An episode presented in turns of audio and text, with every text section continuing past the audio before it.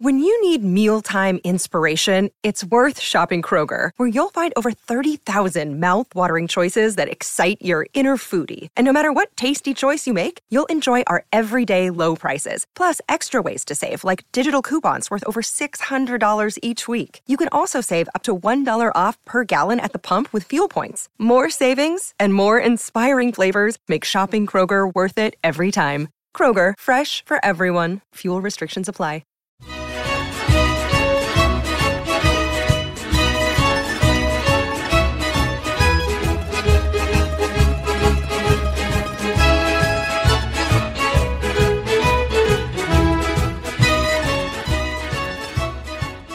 Hello and welcome to another edition of the Forza Napoli podcast. This is a podcast all about Napoli, of course, but you don't have to be a Napoli fan to enjoy it. If you're a Serie A fan, if you're a football fan, looking for the inside scoop on all things Napoli, this is the place to be. I'm your host, Joe Fischetti. Thank you, as always, for listening. I'm flying solo for today's pod, but I will have two parts for you. In part one, I'll give you my thoughts on our Champions League round of 16 victory over Eintracht Frankfurt. And in part 2, I will quickly preview our match against Torino on Sunday.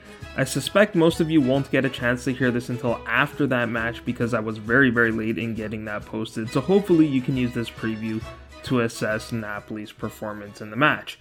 So let's get right into it. As I'm sure you're aware by now, Napoli beat Eintracht Frankfurt at home 3 0 on a brace from Victor Osimhen and a penalty kick from Piotr Zielinski. There's so much to talk about from this match, both on and off the pitch, but I'm going to start with the football and then I will give you my thoughts on the draw and on the riots before the match. So let's start with the first half, which was not terrible, but it was far from our best half of the season.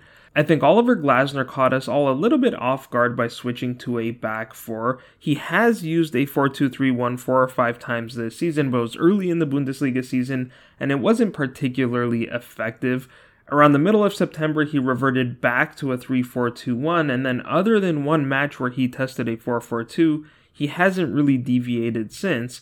I thought Frankfurt pressed really well in the first half, and we looked a half step slower than we normally are. I'm not quite sure if we looked slower because Frankfurt pressed so well, or if Frankfurt's press was so effective because we were playing slower. Either way, the early stages of the first half were a little bit tense. Had we conceded a goal in the first half, then things might have gotten a little bit testy.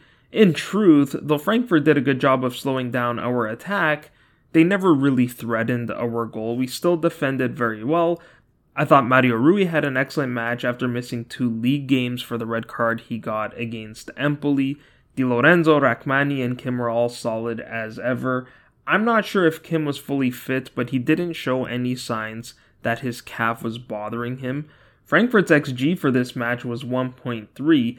I don't have the split between the first half and the second half, but I'd venture to guess that the majority of that 1.3 was in the second half. Frankfurt had a couple of decent chances around the hour mark but I don't recall the Germans creating any meaningful chances in the first half. The best chance I can think of was around the half hour mark when Kamada played the ball through to Gotze and Borré, but neither of them went for the ball, and in the end, Meret got to it first. I suspect Borré knew that he was offside, so he let it go for Gotze, but he should have also stopped his run. By continuing the run, I think he just threw Gotze off on that play. Now, even with Frankfurt slowing down our attack, we still had our chances in the first half. Politano came close to opening the scoring only a minute in, but Trapp made a fine save. Osimhen had a low shot stopped as well, and Kvara had two really good chances that he failed to convert. The one consistent with almost all of our chances in the half was Piotr Zielinski. On the Osimhen chance, Zilu and Kvara had a lovely exchange in a really tight space before Kvara slipped the ball through to Osimhen in the area. Kvara's first chance, which was around the 20th minute, started with Zielinski making a gorgeous slide tackle on Jabril Sow in the middle of the park. He also set up Kvara's second chance near the end of the half. He made a really clever turn to get out of a tight space on the left side of the midfield. He then carried the ball to the edge of the area before playing it through to Kvara, but the Georgian wasn't able to lift the ball over Trapp. Had Osimhen not scored that unbelievable goal, which I will get to in a second, then I think Zielinski would have won the Man of the Match award. But of course, Osimhen did score that goal, and what a ridiculous goal it was. There are very few players in the world who have the size and athleticism to score a goal like that. Now, admittedly, I don't watch a whole lot of football outside of Serie A and European club competitions, but the only other player that I can think of is Erling Haaland. Just imagine being a defender in that situation where you're asked to mark a 6 foot 1 striker and then he jumps 3 feet in the air. It was hard enough to get ahead on that ball, let alone to place it perfectly into the top corner like Osimhen did there. The other thing that was really impressive about that header was the amount of power that Victor generated on the ball because the cross did not have any pace on it. Credit to Politano for the accuracy of the cross with his weaker right foot, no less, but he chipped the ball into the area, which means Victor had to generate all the power. If anyone saw the snapshot of the reverse angle, Anguissa's facial expression watching this play unfold perfectly summed up how impressive it really was. Stanislav Lobotka also deserves a shout out. He forced Frankfurt to turn the ball over with his high press, and then he played a gorgeous ball to Politano with the outside of his right boot. Now, this was a really devastating goal for Frankfurt, both within the context of the match and within the context of the tie.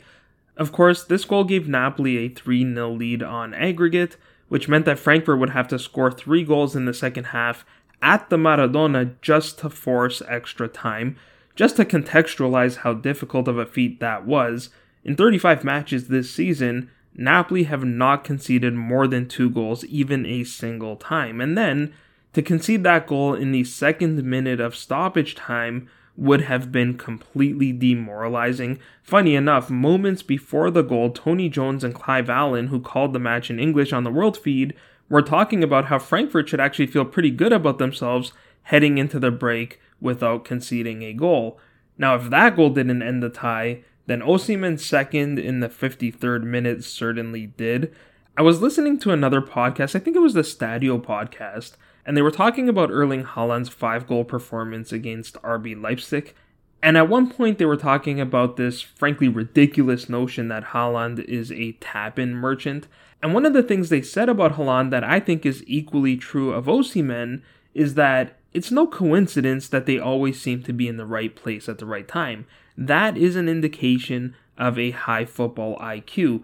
We often talk about defenders' ability to read the play, but strikers read the play as well. Osimhen saw Di Lorenzo making the underlap and he instinctively knew that that ball is going to be played across the face of the goal, so he made the run, but he also had to time the run to avoid getting ahead of the ball and being offside. So what appeared to be a simple tap in in the end was actually another brilliant play from Osimhen. Now, as always, a few other players deserve a shout out on this goal as well. First, Politano and Di Lorenzo were really clicking in this match. Last pod, we talked about how Politano seems to need extra motivation to play well. This was his second strong performance in a row, and at least partly as a result of that, he was called up to the Italian national team for Euro qualifiers. Politano and Di Lorenzo tried the overlap earlier in the sequence and Kamada cleared the danger, but Kvara played a lovely ball right back to that side, and they simply tried it again, except with the underlap rather than with the overlap.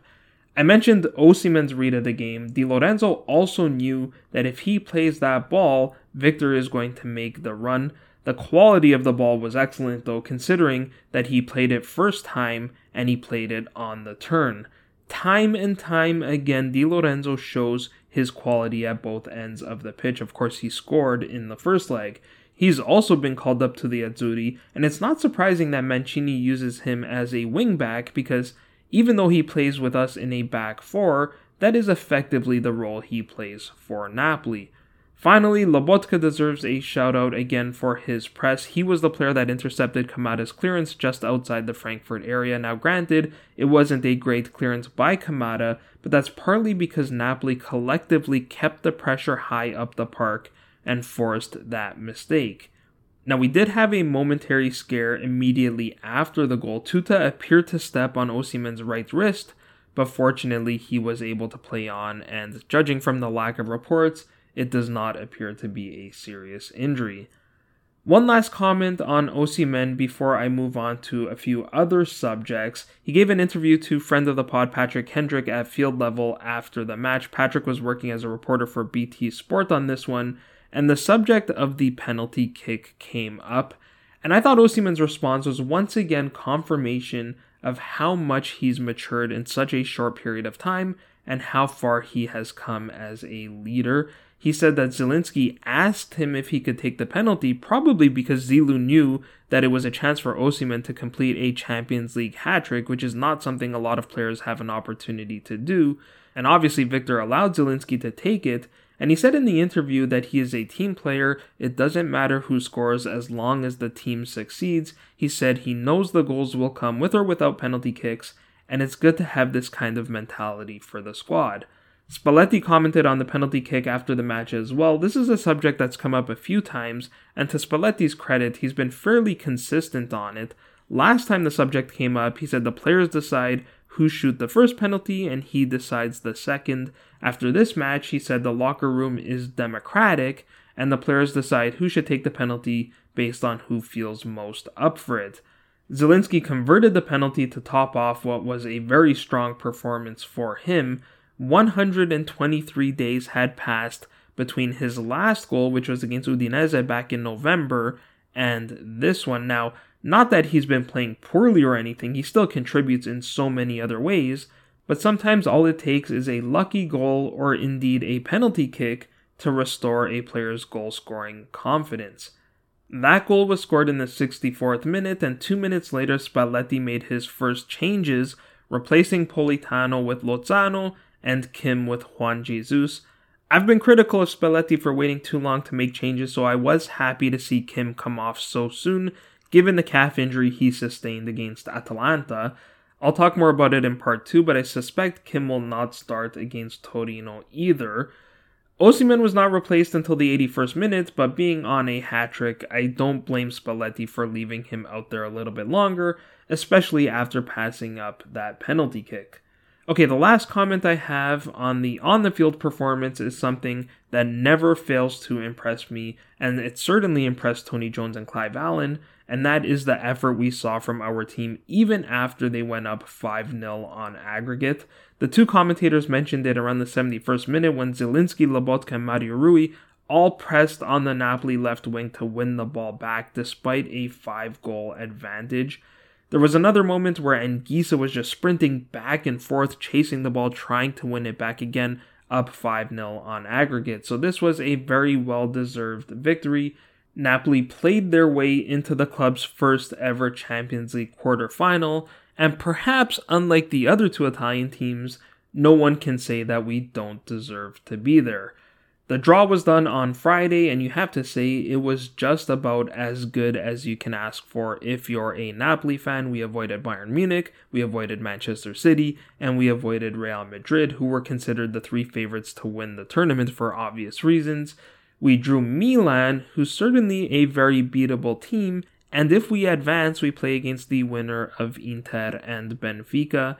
My money's on Benfica in that match, but either way, there is a very realistic possibility that we could be playing in the final of the Champions League in Istanbul. The only concern I have with a team like Milan is they know us quite well being a domestic rival. Also, I've mentioned this before, but we tend to do well in the Champions League because most opponents play open, which leaves space on the pitch for us to attack.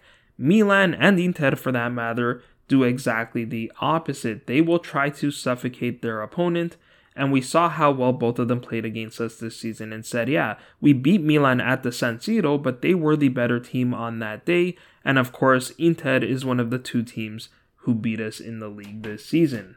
But at the end of the day, I maintain what I said to Lorenzo last episode. If I had to pick my quarterfinal opponent, it would probably be one of the Italian teams because they are two of the weakest sides remaining, perhaps along with Chelsea. They're both battling for qualification to next year's Champions League as well, so I think that can really work in our favor. Spalletti has been reluctant to rotate so far because he wants to win the league as quickly as possible, but the first leg is not until April 12th. we may not have mathematically won the league by that point, but if we still have a 15 point lead or better by that point, then I do think Spalletti will start to rotate his squad more. Some people have mentioned the possibility of having a 100 point season.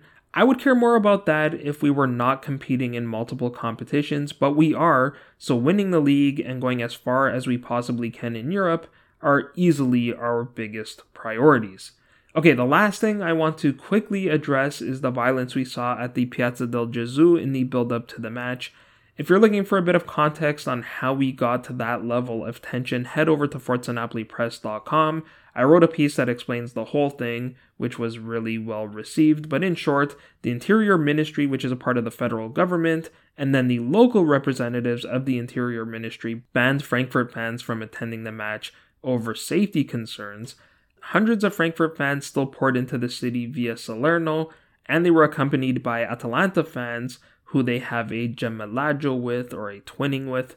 For a while, it seemed like they were just going to be a nuisance walking around the streets in a big group doing chants, maybe trying to instigate violence, but not quite initiating anything. In fact, in the early stages, it looked like the Napoli fans were going to be the biggest problem. We saw them throwing stuff at the visitors' buses when they arrived and so on. And then things got very out of hand, they got very violent. Frankly, it's a miracle that no one lost their life. A police car was set on fire, a lot of innocent shop owners had their property destroyed.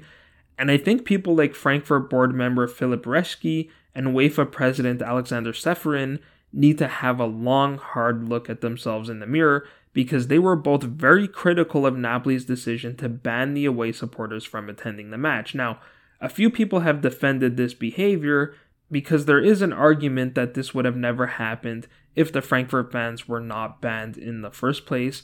I'm not so sure I buy that story. The Interior Ministry was acting on intel that they had that suggested otherwise, and it's their job to provide safety and to protect public order. That brings me on nicely to Napoli's accountability in this whole thing because clearly the Interior Ministry failed to protect public order.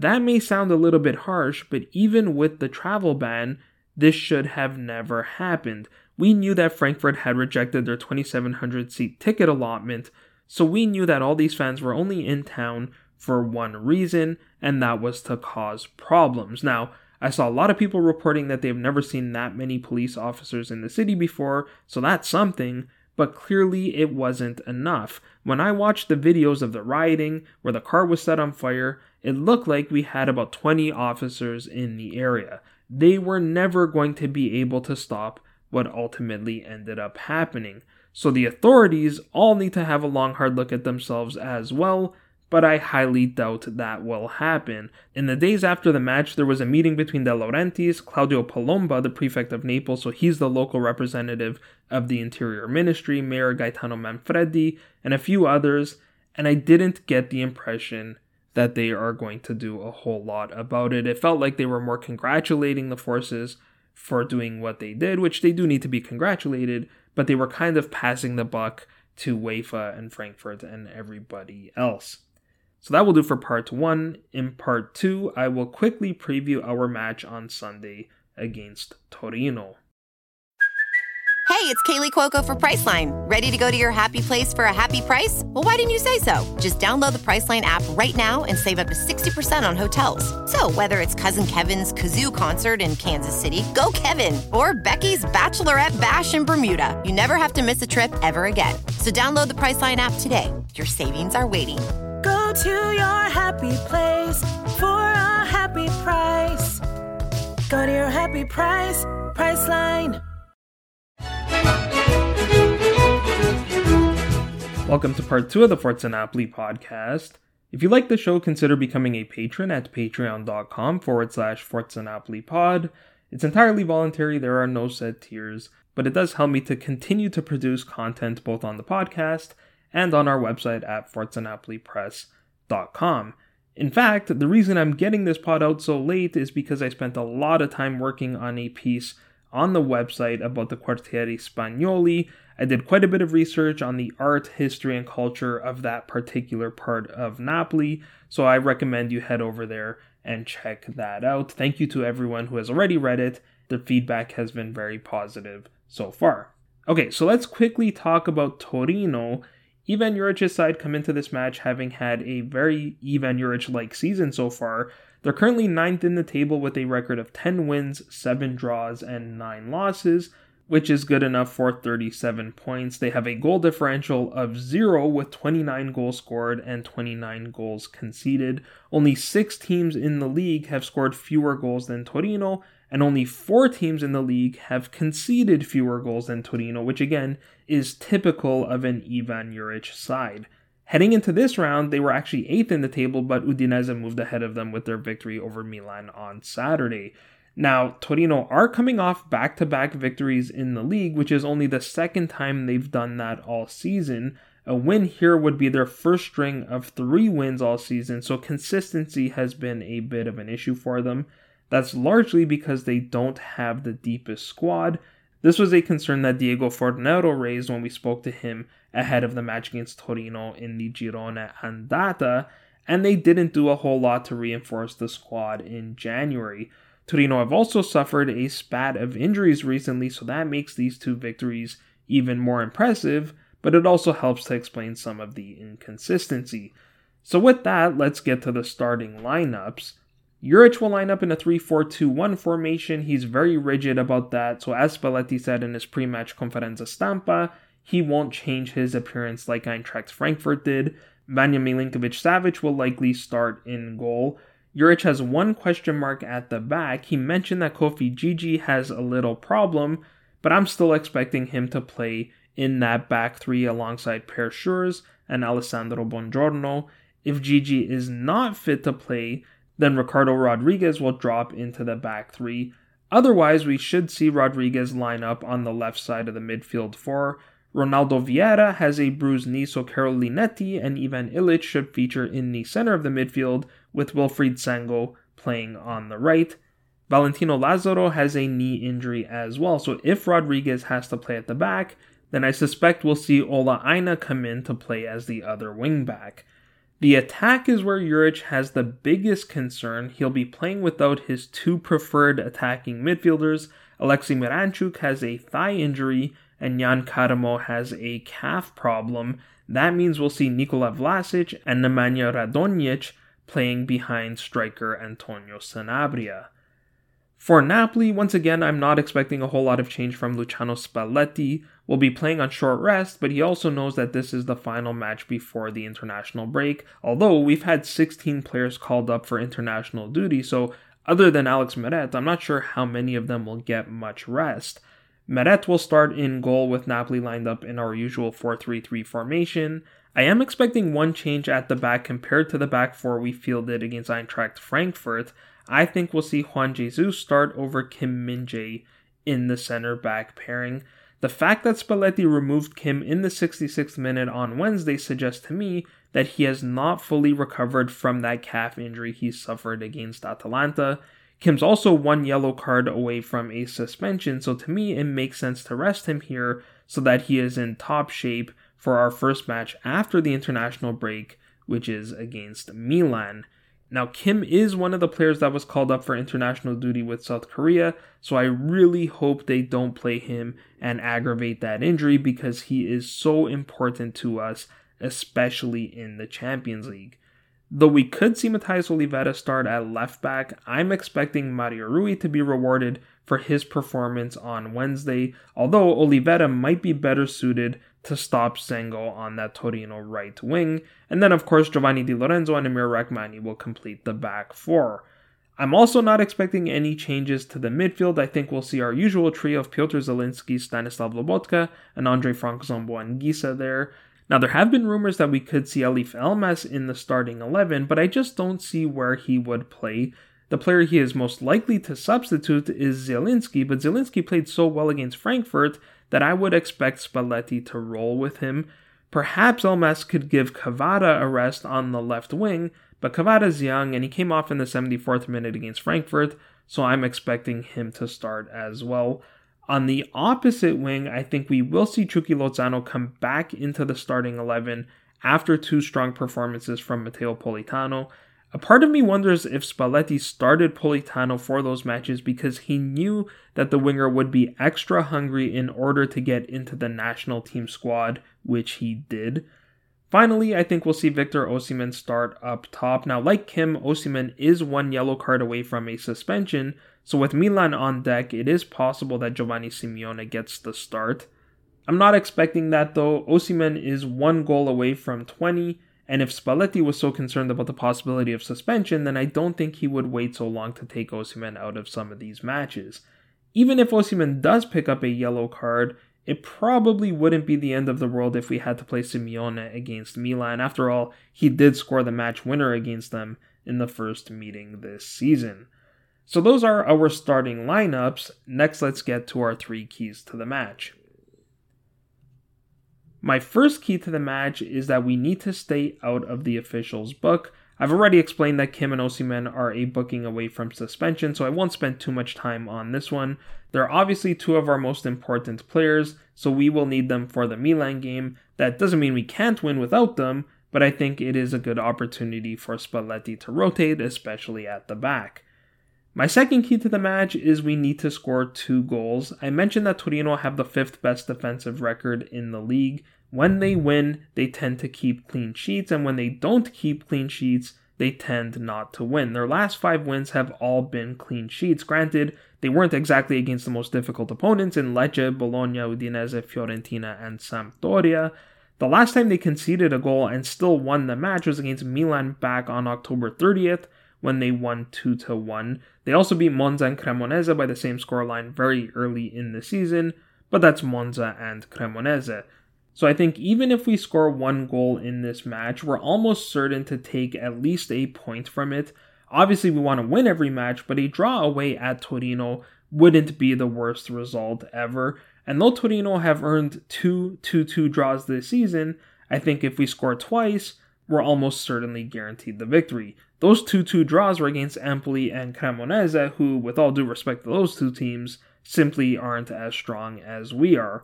I don't think Torino have the firepower in attack, even without the injuries, to score twice against us, so I think they will be very happy to take a point away from this match. That brings me to my third key to the match, which is that we need to break the press Spalletti talked about this in his pre match press conference as well. He said Torino have gotten to a point now where they actually enjoy making life difficult for their opponents. Juric's teams always play very aggressive, very tough football. You can expect them to commit a lot of fouls high up the park to disrupt our rhythm. If I was doing three keys to the match for Torino, I would still include the key to stay out of the officials' book. They tend to toe the line as far as that goes, but if they do pick up a few bookings, then that will force Torino to play a little bit more cautiously, will be which will be advantageous for us. It's very important that we're not intimidated by that physical play. Anyone who's played the game knows that the best way to get hurt is to play scared. We need to take these guys head on, and even if they foul us hard, we need to keep running at them. I think quick movement and creativity will be really important for us in this match, which is another reason to start Zielinski instead of Elmas in the midfield, even though Elmas is a very creative player. We saw against Frankfurt how well Zielinski and Kvara work together in tight spaces, and I think they will be two key players, along with Lobotka and Anguissa, who will unlock the Torino press. Lobotka with his vision, and Anguissa with his strength. For my prediction, I'm going to go with a 2 0 Napoli victory on goals from the usual suspects Victor Osimhen and Khvicha Kvaratskhelia. As I said, Osimhen is one goal shy of hitting the 20 goal plateau in the league, and we saw how angry he was with himself to not have scored against Atalanta. Kvara didn't score on Wednesday, but he came close on a couple of occasions. There were the two chances I mentioned in the first half, and then there was a really nice save by Trapp in the second half, so he will also be very hungry to score. History is certainly not on Torino's side for this match. They have only one win over Napoli in the last 10 and a half seasons. They've only drawn four matches during that stretch as well, so we've won 16 of the last 21 matches. We've also won four in a row. With a win, we could easily open up a 20 or 21 point lead over our nearest rival, assuming that Juventus don't get their points back, of course. Juve play Inter this round in the Derby d'Italia, and Milan already lost to Udinese, so even if Inter and Juve draw as opposed to an Inter loss, the magic number would be down to 5. Okay, that is where I will leave it. I hope you enjoy the match. Again, sorry it took me so long to get this pod posted. If you enjoyed it, please take a moment to leave us a review and or give us a rating on your favorite podcast platform. As always, if you need to get a hold of me, you can find me on Twitter at Joe underscore Fischetti5, and you can find the podcast on Twitter, Instagram, and Facebook at Forza Napoli Pod. I will be back next week to review this match, but until then, I'm Joe Fischetti. Forza Napoli sempre!